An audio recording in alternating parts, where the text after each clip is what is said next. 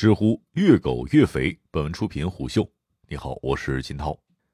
低调的知乎交出了一份不俗的答卷。知乎财报显示，截至六月三十号，第二季度营收达到了六点三八四亿元，同比增长百分之一百四十四点二。知乎官方给出的解释是，营收增长主要归功于不断扩大的用户规模和单用户平均收入额的增加。第二季度，知乎平均月付费会员数约为四百七十万。同比增长百分之一百二十一点一，付费率由二零二一年第一季度的百分之四点七提升至二零二一年第二季度的百分之五。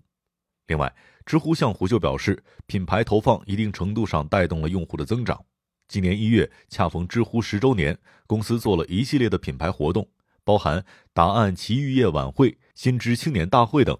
五四青年节推出的微电影《重逢》上线之后，三天播放量超一亿。知乎高考活动相关问答总浏览量近二十亿次，吸引近三千五百万用户消费高考内容，是今年全国高考的报考人数的三倍多。得益于此，知乎第二季度在用户活跃度上也展现出了不俗的增长势头，平均月活跃用户数达到了九千四百三十万，同比增长百分之四十六点二。其中，年轻用户成为了增长主力军。数据显示。过去两年，知乎平均月活跃用户中，十八到二十五岁的用户占比达到百分之四十以上，绝对值增长超四倍。如果没记错的话，知乎上市之前对外宣称注册用户二点二亿，上市之后便不再公布这一数据。按照知乎第二季度财报当中披露的九千四百三十万平均月活跃用户数来计算的话，等于说知乎平台上用户能保持接近百分之四十二的活跃度。要知道，知乎作为一个学习型社区而非娱乐平台，其服务本身就是背离人性舒适惯性的，能够维持如此高的用户粘度和忠诚度，难能可贵。至于盈利的方面，该季度知乎的毛利润为三点七六六亿元，相较二零二零年同期的一点二六四亿元，增长百分之一百九十七点九。其中值得注意的是，广告收入占比已由去年同期的百分之六十四下降到百分之三十九。商业内容解决方案业务首次成为了知乎第二大的收入来源。要知道，两年前知乎才正式从公司层面重视商业化，虽然起步晚，但主营业务的在线广告、付费会员和商业内容解决方案，广义上都可归类为广告。第二季度能够保持如此强劲的增长势头，甚至多项指标实现翻倍，足见知乎商业化的潜力。从宏观层面出发，国家市场监管总局最新数据显示。二零一九年广告市场总体规模达到了八千六百七十四点二八亿元。如果刨去户外、央视、电视台等，互联网大约占一半。纵使百度、腾讯、字节跳动、快手、B 站在前，知乎努努力增长十倍完全不是问题。这个判断主要基于三方面的考虑：一是去年整体广告市场疲软的环境之下，知乎仍然获得了全年近百分之五十的增长，远高于广告市场大盘。二是知乎独占赛道的前提之下，其累积的细分行业知识、精准的行业观察，甚至媲美维基百科，没道理比百度还不受待见。稍微放宽软广及商业内容解决方案的门槛，增长都会成倍的攀升。比如商业内容解决方案业务，二零二零年下半年才规模化运营，该季度就同比增长百分之一千五百二十九点三。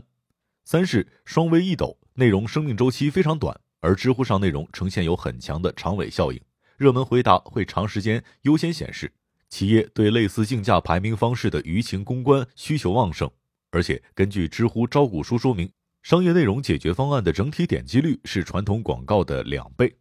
即便知乎苟出了一身的膘，但增肥不等于增肌。诚然，知乎 Q 二季度各项数据喜人，但营收、用户数据增长的背后是运营费用的高涨。财报显示，二零二一年二季度，知乎总运营费用七点二七亿元，较去年同期增长百分之一百五十六。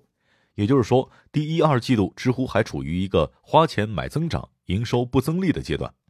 不仅如此，二零二一年一季度、二季度，知乎在非美国通用会计准则下的净亏损数据都出现了同期扩大的情况。一季度扩大了百分之十九点七，二季度扩大了百分之一百八十四点九。等于说，知乎第二季度亏损在持续的扩大，且离盈利越来越远了。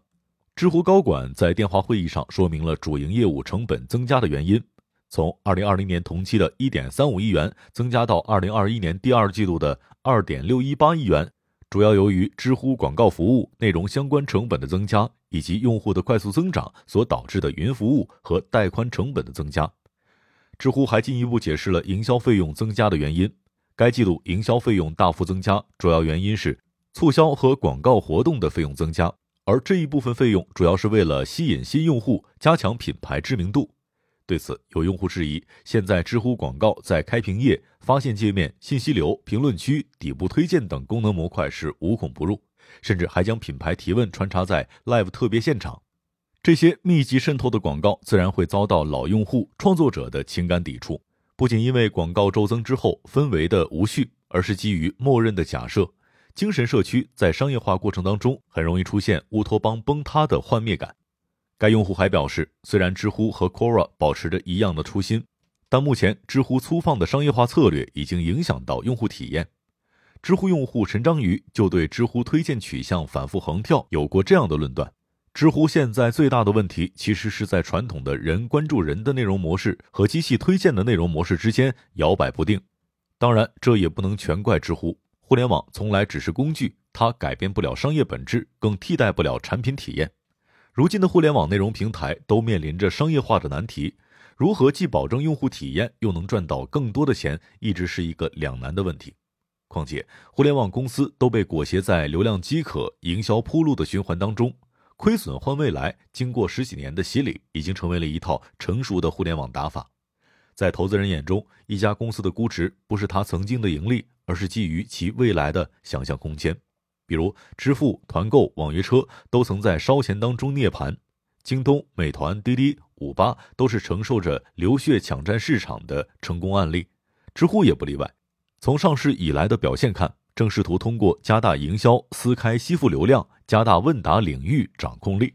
问题是，亏损换未来的互联网打法真的会在社区产品上奏效吗？京东、美团属于平台级产品，亏损多年，并不是依靠商品低价去获取用户，而是把资金用在打造供应链、物流、仓储、IT 系统等方面，通过战略亏损打造平台化的生态循环。知乎作为一个问答社区，想活得更好，必须跑通商业模式，实现盈利，证明那些被网友调侃年薪百万知乎人的含金量到底有几何，也就是要市场来回答靠营销拉增长，知乎如何盈利的问题。比如，知乎依靠独有生态孵化的商业内容解决方案业务，就是一种强交互、定制化、基于内容的效果营销方案，与纯广告业务有很大的区别。不管该业务天花板有多高，其他人很难从知乎手里抢蛋糕。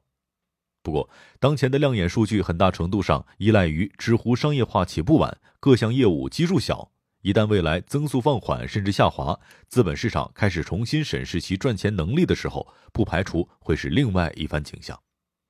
商业洞听是虎嗅推出的一档音频节目，精选虎嗅耐听的文章，分享有洞见的商业故事。我是金涛，下期见。